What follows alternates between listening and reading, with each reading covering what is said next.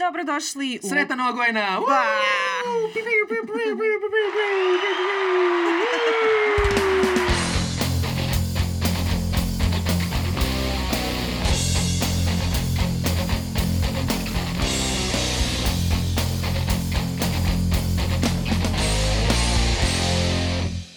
Dobrodošli u prvu epizodu u novoj 2021. godini. Čestitamo, preživjeli ste 2020.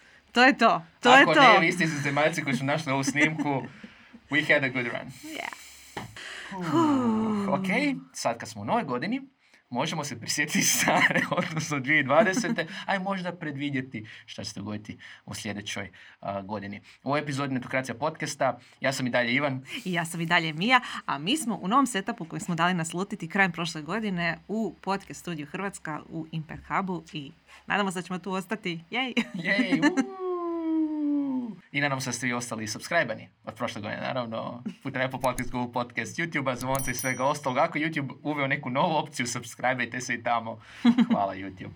Ok, Um, idemo brzo proći ovu epizodu da što brže proletimo što se to događalo u 2020. a da možda nije koronavirus To je jedna tema koju nećemo. nećemo. To nećemo. Možda će biti indirektno povezana s nekim od ovih tema, ali a, na tehnološkoj sceni što se događalo i što bi dalo možda naslutiti što će se događati u ovoj 2021. za koju se nadam da će biti manje luda. Znači, apsolutno nevezano za pandemiju. Radili smo doma. Iz nekog razloga. A, to je definitivno bio jedan od ključnih trenutaka gdje smo svi, kad Ma je ne. nešto krenulo, onda smo a, ono, krenuli raditi svi od doma ili barem remotely ili na koji god mogući način. Ja ti ne mogu opisati koliko je meni čudno sjediti sa živom osobom nasuprot sebe, Istina. a ne Istina. ovaj, e, računalom, kamerom i drugim načinima komunikacije. Tako da, I bok know. Ivane, nismo se vidjeli cijelu 2020 I skoro. know, I know. I nismo nigdje išli. I uh, mnogi su isto mislili da nema šanse da to preživi, taj hibridni rad, rad na daljinu i slično. Ne možemo to, mi je bilo jako puno neysera koji su jednostavno vidjeli nema šanse, svi moramo urede i to je jedna opcija. Ono što se dogodilo, pričati, prestali smo toliko dramatizirati, barem oni koji rade na daljinu i hibridno o tome. Mhm. Naravno i dalje postoje izazovi, uh, roditelji s malom djecom, na primjer, imaju izazove i tekako da. i bit će još ih jako mnogo. Ali pokazalo se da rad od doma i hibridni rad većini zapravo, ako su dobro organizirani, odgovaraju. Mhm. I neko moje predviđanje iskreno iskreno ćemo za 2021. je da ćemo u 2021. opet ne gledajući neke problematične E, čekaj, prvo analiziramo što je bilo 2020. onda ćemo predvidjeti što Pardon, će biti u pardon, pardon, 2021. pardon, pardon. Mislim da u 2020. smo jednostavno, smo jednostavno napokon naučili da možemo raditi od doma i preživjeti. Jej! Bravo svi! We did it! We did it. Hvala podcast studiju što nam je omogućio ove efekte koje ćemo i dalje zloupotrebljavati. Dalje. Dalje, šta imamo? Pa recimo, zbog isto nečega što se dogodilo u 2020. nije bilo konferencija Pravih. to sam ja htjela reći. O, Ali očito je to bilo nešto što je obilježilo i mene i tebe i sve nas, e, pogotovo jer smo zadnju konferenciju, odnosno događaj održali 22.12. Koji je zadnji događaj? Ladies? Ladies of New Business, iznenadni božićni. Ako ste ga propustili, imate snimku na našem Facebooku. A zadnji uživo događaj na kojem sam bio je bio Shift Dev u Splitu, ali ono na dva metra i te fore. Mhm. Da, da, to ne U računam. šumi. Ne računam. Ja računam jer sam vidio ljude. Vidio sam ljude, vidio sam burazina. Bilo je teško prepoznati. Svi smo čelavi i imamo maske. I se Ivan. ali, ali, ali jedna stvar. da, svi to organizatori Važno konferencije. je zvati se Ivan. Važno je zvati se Ivan. A jedna dobra stvar je što se temeljem toga onda razvio digitalni sadržaj. Znači, Mhm. mi smo imali jako puno digitalnih događaja, digitalnih doručaka, ladisa, um, više se investiralo u podcastove, blogove i takav sadržaj. Malo se taj sadržaj sad ozbiljnije shvaća i imam osjećaj da uh, smo tu malo isto naučili više o tome kako ga uh, stvarati, uložiti u njega i kad si eventovi pravi vrate i dalje će i tvrtke i pojedinci shvaćati aha, pa ljudi čitaju gledaju video, tko bi rekao. Tako da, sadržaj se vraća, a u 2020. slijedi kuhi apokalipsa, o tom ćemo još pisati jedne druge godine. Čekaj. Koji je sljedeći trend? Sljedeći trend, odnosno ne trend, nego što se događalo u 2020. godini je da se internet pokidao na mnogo načina. Internet se pokidao. Pa koliko puta je bilo pada mreže, koliko puta je bilo pada servera Amazonovih. Mhm, mhm, mhm. Zadnje je ono što se sjećam u trenutku pisanja, odnosno snimanja ovog podcasta, ko zna što se još dogodilo među vremenu, je da pola sata su prestale raditi sve Googleove usluge. S obzirom na to da mi koristimo Google for Business, it was no business for us. da, to je bilo ono kao, aha, možemo se na Slacku reći da ništa ne radi. I to je to. Sreća, srećom po Google nije kupio Slack. Mislim, ne znam kolika je sreća. Dobro, to je isto. to je zasebna tema, ali da, ljudima nije radilo grijanje Nest, oni koji imaju nije im radilo. Pa onda kad su pali Amazonovi server, ista stvar se događala, znači, ono, i onda se stvarno postavlja pitanje... to sa grijanje sam propustio. Da, stvarno se počeš pitati, ok, zar mi doista ovisimo o tri velike ili koliko već četiri e, tehnološke tvrtke gdje nam o tome ovisi posao, e, privatni život, grijanje, e, kamere na ulazu i tako dalje. Ono, ostaješ zarobljen u vlastitom domu jer ne možeš nikog pustiti unutra i hladno ti je. I ne možeš poslati mail. Pa vi ulažite u AI. da što me dovodi do idućeg trenda koji isto bio vidio ove godine, a to je regulacija big teha i nekih small tehova i tako dalje. Gdje smo imali, vidjeli smo recimo na europskoj razini pad privacy shielda, pa je tu bio, tu su u problemu sve tvrtke koje su recimo američke i koje izvoze podatke europljana izvan EU, Facebook, MailChimp, čak su se i stručnjaci za, za zaštitu osobnih podataka malo i posvađali na netokraciju oko toga, trebali prestati koristiti servise kao što su MailChimp ili ne. I tako dalje, i tako dalje. U svakom slučaju uh, bilo je zanimljivo. Uh, što se tiče recimo SAD-a, tu smo imali pravi mali rat s Kinom koji se prelamao preko leđa tehnologije. TikTok, regulacija njega u SAD-u. Huawei je tu dosta stradao i tako dalje i tako dalje. Ne znam što će se od toga nastaviti u 2021. godini, ali očito je tehnologija postala jedan od način ratovanja. da, trade ratovi preko tehnoloških tvrtki. Ko bi rekao? Ko bi rekao? Ko bi rekao? Jedva čekam, kak se zove, militarizaciju Rimaca on to bila. Imaćemo jako brze hamvije. Ne da ideje. Halo. Sorry. e, ali to nije jedini trend oko države i svega ostaloga, zato što dok se Ameri bave time čija je tehnološka tvrtka bolja jača i koja ima tu prednost, e, naši se bave time da Uh, ma šta će vam tehnološke tvrtke, ne, ne trebate ni biznis uopće imati. Dakle, ono što se dogodilo u Hrvatskoj je zapravo da dok su neke tvrtke, što smo vidjeli i State of the European Tech Report iz 2020 ne podržavale samo poduzetništvo, nego i tehnološko poduzetništvo, iz onoga što smo mi vidjeli, hrvatska vlada, ministarstvo gospodarstva, institucije, pa nisu baš bile friendly prema poduzetnicima. Um, Hej, kako to? Da, nemoguće. Od onih briljantnih ideja za pokretanje booking portala, kad je trebalo spasti turizam, pa su to isto oćemo, nećemo, sinte tamte, do toga da jednostavno i dalje su uvjeti poslovanja u Hrvatskoj nemogući pitanja poput toga da li HGK treba biti dobro članan ili ne, više manje se negdje tamo fino sakrivaju, a glas poduzetnika očito mora i dalje biti glas jako, jako glas. Jako, jako glasan, tako da Dražene Hrvoje i ostali sretno u 2021. Mislim da imate još jako puno rada i iskreno ću nam se da će doći do neke situacije gdje će se neke stvari promijeniti, ali što će 2020.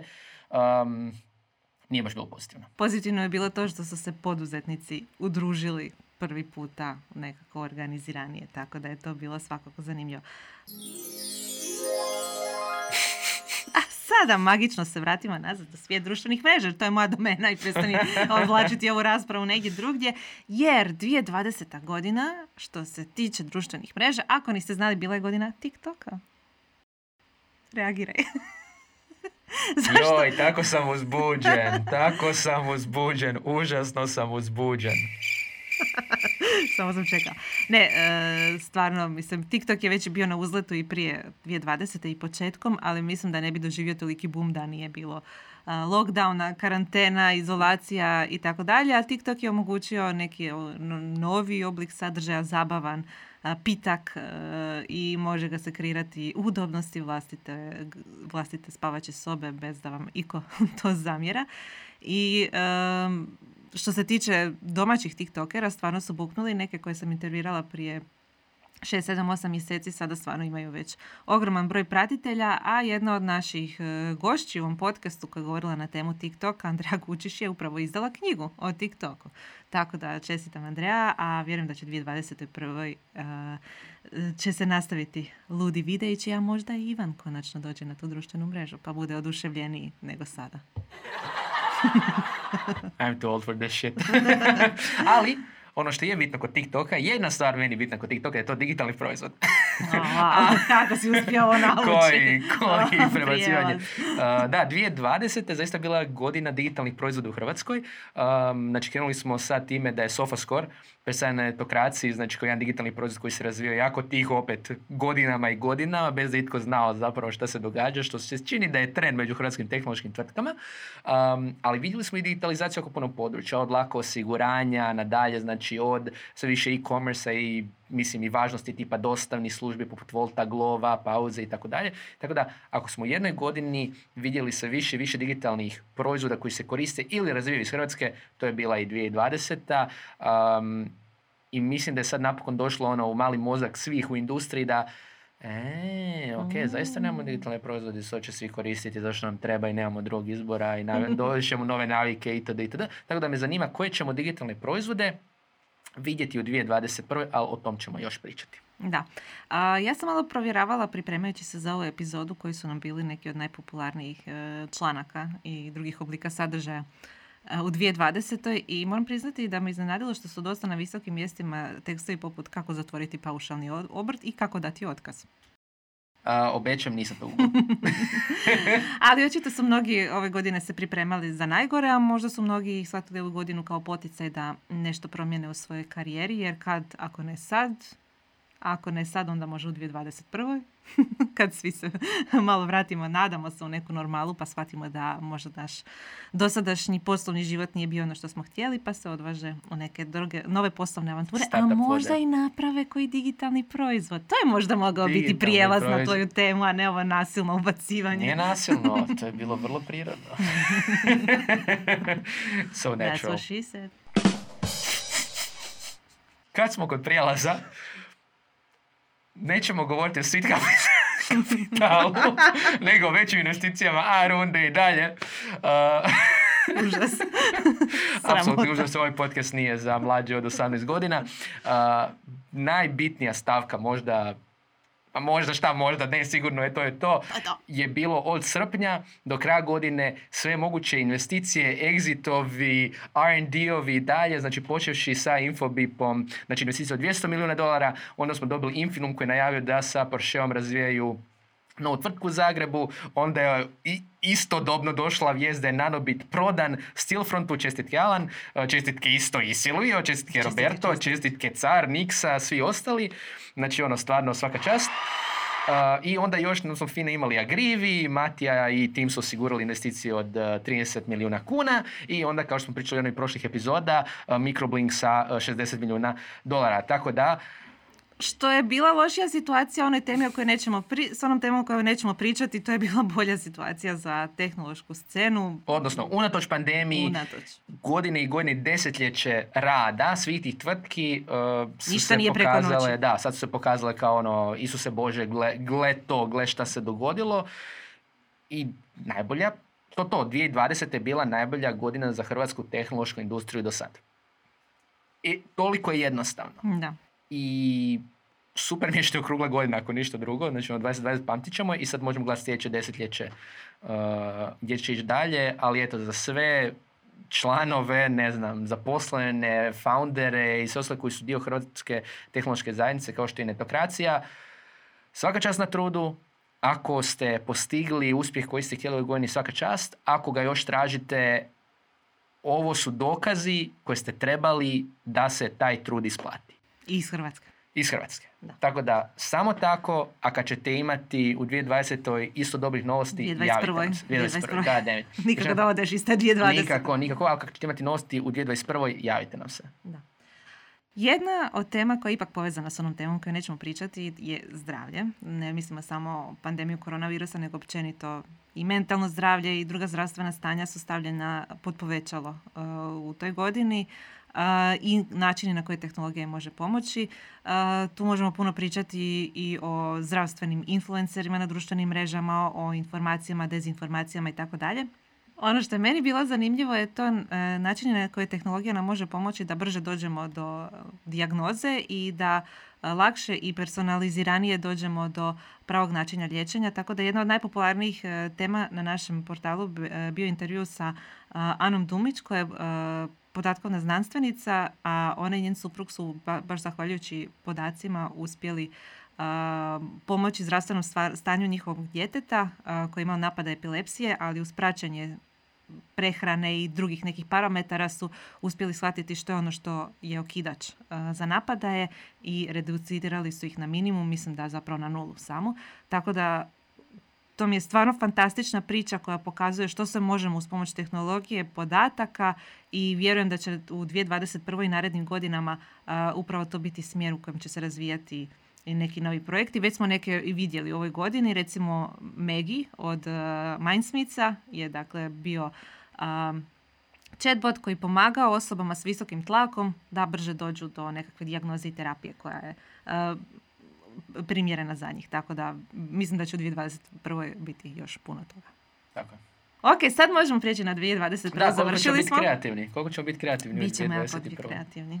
Šta ti predviđaš, Mio? Ja predviđam nastavno na ovo što si spominjao, to je rado od kuće, da ćemo biti poprilično kreativni oko budućih uredskih prostora, da su već neki krenuli u tom smjeru, da će i coworking prostori i obični uredski prostori morati a, kako da kažem to, ponovno osmisliti način na koji će funkcionirati dinamika u tim prostorima. Znači od, naravno, logično većeg razmaka između stolova, možda povratka kubikla, nadam se da ne, ali ljub, mrzitelji open spaces su došli na svoje, do toga da možda nećemo imati vlastite stolove uh, stalno, nego hot deskove gdje će se ljudi izmjenjivati, do toga da će dio ljudi htjeti i dalje raditi od kuće, barem povremeno, pa uredski prostor se mora prilagoditi tome. Primjerice, neko će raditi dva, tri dana od kuće u tjednu, onda dva, tri dana iz ureda i onda će taj rad u uredu biti više fokusiran na sastanke, na kreativu i tako dalje. Rad od kuće ili iz neke druge lokacije će biti fokusiran na ono samo odrađivanje posla.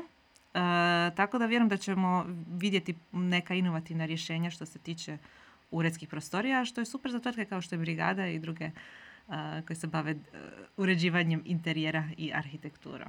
Da, I, I, još nešto povezano s time, a to je da će se i zakonski okvir morati prilagoditi tom načinu rada, o čem smo već pričali u jednoj od prethodnih epizoda. Tako je, mislim, hibridni rad i remote rad su ovdje. Ne odlaze, deal Ljudi ne žele nazad na staro, deal pa... Tko želi raditi iz ureda cijelo vrijeme, nema frke, samo vi dajte samo netic moljeti kod do sad. Ne da mi se što slušati, radit ćemo remotely. Što će biti 2021. još? 2021. ono što imam osjećaj ćemo vidjeti ovim ritmom je još investicija. Znači jednostavno ovo je sad krenulo, ok, ajmo dalje, idemo redom raditi. Ti ne ideš dalje od te teme. Ono. Ne idem dalje zato što je vrlo jednostavna tema za predvidjeti jer sad će biti fokus, sada dolazi, znači imali smo onaj prvi startup val, znači negdje 2009. do 2013. Uh, onda smo se kao malo razočarali jer joj, di su svi ti startupi, exitovi, unicornovi i sve ostalo. Onda je to startupi kao tema su postali donekle ružna riječ. uh nitko nije htio biti startup, nit, ono, svi su utihnuli. Onda negdje 4-5 godina nitko nišao startupima. Osim nas. Osim nas. Uh, startupi se vraćaju. Scale-upovi dolaze. To je to. Novi, ovo je novi val. Sad će doći što iskusniji osnivači, to ćemo još možda malo pričekati. Novi će imati novi moment i sada imamo hrvatske tehnološke tvrtke koji pokazuju da se može. Možda mhm. treba vremena, možda treba deset godina, ne dvije, ne tri, ne četiri, ali sad je startup opet u riječniku kao dobra riječ. I to me iskreno jako veseli. Ja, to su super priče. Dočekao si Hvala Bože. Trebalo je samo deset godina i više. Da. Um, ja predviđam da će baš u kontekstu startupa najzanimljiviji biti oni koji se bave AI-em, a to će vjerojatno biti svi. Da, na neki način. AI je sad uh, u biti način da netko postane interesantan. Da. Um, što iskreno će u nekom trenutku onako postati dosadno. To je istina, izlizat će se, već je nekima riječ krenula na živce i tu su i prepirke je li to prava umjetna inteligencija ili to je dalje samo machine learning i tako dalje. Ali ono što je zanimljivo u karijernom smislu je to da uh, će se profilirati nova zanimanja koja će biti potrebna u projektima koji se bave umjetnom inteligencijom i kao što smo već pričali u nekim prethodnim navratima neće to biti ljudi samo tehničke struke kad smo imali digitalni doručak posvećen AI, u meni se jako svidjelo to što se ti to usporedio sa ranim danima digitalnog marketinga gdje je osoba koja se bavi ne znam, društvenim mrežama radila apsolutno sve. Znači, i danas je to slična situacija, ali opet su se profilirali content menadžeri, social media menadžeri, community menadžeri, razili, copywriter ko radi nešto drugo, grafički dizajner radi nešto drugo i tako dalje. Znači, puno više timova, puno više članova tima ima nego prije i vjerujem da će se slično dogoditi sa AI. Da, definitivno. Ne, to je slična evolucija. Znači, prvo je bilo ono, je, kad je Luka Sučić postao prvi kao community manager, full time, i on je bilo kao, isuse bože, netko se bavi društvenim mrežama cijelo vrijeme. Zamisli. Zamisli. A sad je, i onda je sad isto bilo kao, aha, neko se bavi AI-em. Isuse Bože, zamisli. a onda će biti kao, ne, svi se bavimo AI-em na neki način, jer obviously moramo. Da. I onda to više neće biti ta neka mikro tema. Um, tako da svi će se baviti. A jedno predviđenja koje ja isto se veselim je recimo digitalizacija nekretnina. Uh, o tome smo pričali na... U Hrvatskoj. Isto, u Hrvatskoj. Uh, znači, to smo pričali, no, to su ove varijante kad padne Google, Facebook i sve ostalo. Onda ti padne... Smijem se zato što ne. sam zavirila mnogo puta u zemljišne knjige i neki, neke stvari su još iz Austro-Ugarske tamo i hvala Austro-Ugarskoj da nije bilo nje, da nisam bilo dio nje, bila bi još gora situacija sa uh, tim dijelom, ali ono, na što misliš na kad govoriš o digitalizaciji nekretnina? O onome što smo pričali o digitalnom doručku na temu digitalizacije što je spominjao Marko Pavlović iz Flow Forma, a to je doslovno građenje smart home-ova, A to, a smart da. zgradi, tako da je ta digitalizacija koja s jedne strane će doći jednostavno jer uh, strani real estate uh, investitori će na tom inzistirati. Znači u Hrvatskoj kao i u Češkoj, kao i u Rumunjskoj i drugim, zapravo kao i sad u Kanadi ili u SAD-u, gradit će se pametne zgrade. Neće se, se krenuti ono s državne razine sigurno, nema šanse. Pa zato mi je bilo čudno kažeš se- digitalizacija nekretnina, onak imam potpuno. Konkretne nekretnine, pojedinih, znači dvije, tri za početak, građevina, da, da. Da, citiramo A, Tima. Jedan, da, da, da, jedna od zanimljivih stvari koja mi je bila kad je rekao da će, mislim, s vrlo praktične strane, zgrade, recimo, jedan dio imati vlastite coworking prostore. Znači, kad smo pričali recimo u podcastu sa Damirom Geberom o tome kako ćemo trebati veće stanove zbog, zašto bi ja trebao veći stan ako ja u svojoj zgradi imam dijeljeni coworking prostor predviđen za rad. I to je, znači, da, dobro, Mija, ok, taj tvoj izraz li si sličan, ali daj onak fora! Onak za zgrade ima kao... oh, Ne znam, svi oni koji misle da su u coworking prostoru zgradna u- fora ili u kvartovima, U na, Vr- na Vrbanima ćemo, na, Vrbanovi, na. Vrbanima, slušaj, slušaj, na Vrbanima ćemo izgraditi coworking prostor, ima dovoljno. Slavonija će biti golf teren. Ili coworking prostor. ok. A, dobro, može, ok. Ja predviđam da će se u 2021. opet aktualizirati malo blockchain, jer je to tema koja se svako malo pokušava aktualizirati, ali ljudi nisu baš sigurni o čemu se tu radi, pa, se, pa je ostavlja malo sa strane. Ali zahvaljujući tome što imamo Bitcoin i druge kriptovalute koje sa sobom povlače na neki način barem temu blockchaina u nekakav mainstream, Vjerujem da ćemo 2021. barem malo više pričati nego do sada, zato što je Bitcoin evo, kraj- krajem 2020. doživio veliki boom i postao zanimljiv široj javnosti, pa će se, vjerujem, nekim e, zapitati što se tu krije ispod površine. Da, bit će opet primjenjiv na sve kao što, slično kao kod AI, bit će to ta neka, taj neki razvoj. Ako ne znate slučajno baš previše o blockchainu kao što ne znam ni ja, poslušajte epizode podcasta Blockchain from the Block koji Mislim, zanimljivo da na ne znaš, a vodio si cijeli podcast. Pa moja cijela uloga u tom podcastu je bilo da ništa ne znam. pa jesi tome. valjda nešto naučio nakon koliko 20 epizoda? Dobro, to je bilo prije godinu dana, nemamo se sada vraćati na to. ok, imam zadnje predviđanje za kraj. Čekaj, čekaj, čekaj, Aha, čekaj, pardon. čekaj, čekaj. Pred zadnje predviđanje. Sorry. A u kontekstu je tvojih društvenih mreža. Ajde, da vidimo ovaj magični Moj prijelaz. je kufer društvenih mreža. Dosta mi je TikToka, Facebooka, LinkedIna, Instagrama, svega. Um, dosta mi je trolova, dosta mi je javnih društvenih mreža. Znam da sam njima bio, znam da sam na Twitteru, ali mi je pun kufer. I ono što ja predviđam, što sam rekao i za Nemoj me podcast, čao ekipa iz Nemoj me podcasta. Je da 2021. će biti godina malih privatnih zajednica. Gdje ćemo opet naći ono što smo nekad imali možda na forumima, a to je krug ljudi s kojima želimo komunicirati, a ne random ljudi koji nam upadaju i onda im moramo se opravdavati, objašnjavati ili jednostavno se zbog njih živcirati. Mislim da toliko smo bili na internetu u 2020. da nam je lagano već pun kufer i da ćemo sad učiti od klinaca koji su napravili svoje neke male community kroz dark messaging i sve ostalo. Vrijeme i da milenijalci se vrate u svoje male, privatne, digitalne zajednice. Ko je sa mnom? Oh, come on. jasno stvar, ja sam Slažem se i veselim se. Uh, Sve godine su mi nedostali nedostajali forumi, ali ne toliko da bi doista otišla na njih. Posjetila bih osim ako mi nešto treba. I ja sam zapravo sa nekim svojim društvom s foruma Bokcure osnovala, odnosno one, one su osnovale tajne Facebook grupe i mi se dalje družimo kao da smo na forumu i smije ući samo onaj kog znamo i tako dalje. Dosta smo elitni. A, Tajne Facebook grupe, Da. boomer jedni. Pa bilo je, mislim, te, te Facebook grupe su nastale prije 7-8 godina, ali ono, zadržale se rekao, do boomeri. danas. Da. Ali ja imam jedno predviđanje koje se tiče i ovog utjecaja koji imaju mladi na, na ovo korištenje interneta i na dark social, a to je da će voice biti još više zastupljen u 2021. godini i imamo, imat ćemo, već imamo specijalizirane društvene mreže samo za voice. Jedna od njih je House Club, imala sam i priliku isprobati, dobila sam, hvala Jelena, pozivnicu, iako je još uvijek zatvorena.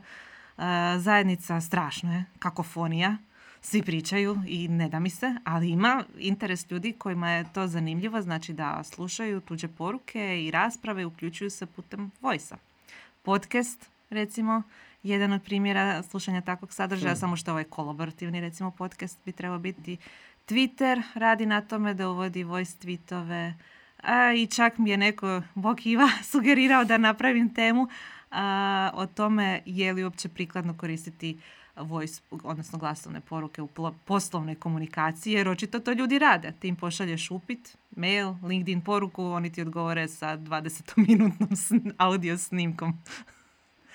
Mislim da će toga Kao- biti još više. Kao netko ko jako voli podcastove i voli slušati u podcastu. Znači, Ja cijelo vrijeme ako kuham, imam nešto pozadini što priča. Ako pišem, imam nešto pozadini što priča. Mhm. Učim preko podcastova, ne toliko audio knjige.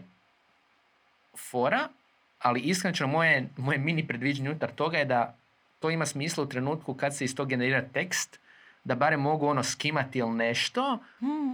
jer ne to, znam, ne to je tvoja jednostavno- preferencija. Znači, imali smo primjere gdje ljudi koji ne slušaju uh, Mhm. podcaste ili ne, to nije mi jednostavno glasovni medij nešto što im se sviđa, da su nas pitali zašto ne pretvorite to u tekst? Halo, neću ja to slušati, nemam vremena za to. A onda su imali primjere ljude koji bi pogledali naš tekst i rekli neću to čitati, zašto nemate Audio glas, verziju, audio da. verziju toga? Tako da očito se podijelilo tu. U konačnici, content je content Mhm. i ono što ću sigurno predvijeti za kraj je to da Želimo više dobrog sadržaja. Tako je, naći ćete Netokracija, Netokracija podcastu, subscribe se putem YouTube, Apple podcast newslettera i svega ostaloga, jer content imamo u svim oblicima, video, audio, tekst. Kao što čujete i vidite. Ovo nije bilo namiješano, ovo, ovo je zaista vrlo prirodno. Naravno. Hvala svima što ste nas pratili u 2020. Nadam se da ćete nastaviti u 2021. usprkos ovom našem grupiranju ili zahvaljujući njemu. A, I mi zahvaljujemo našem a, partneru Podcast Studio Hrvatska što nas je ugostio i što nam je omogućio da kvalitetu našeg sadržaja podignemo na još višu razinu. Tako je, i ako imate bilo kakva pitanja, odnosno u ovom slučaju predviđanja, ostavite ih u komentarima, želimo ih čuti. Ćao! Ćao!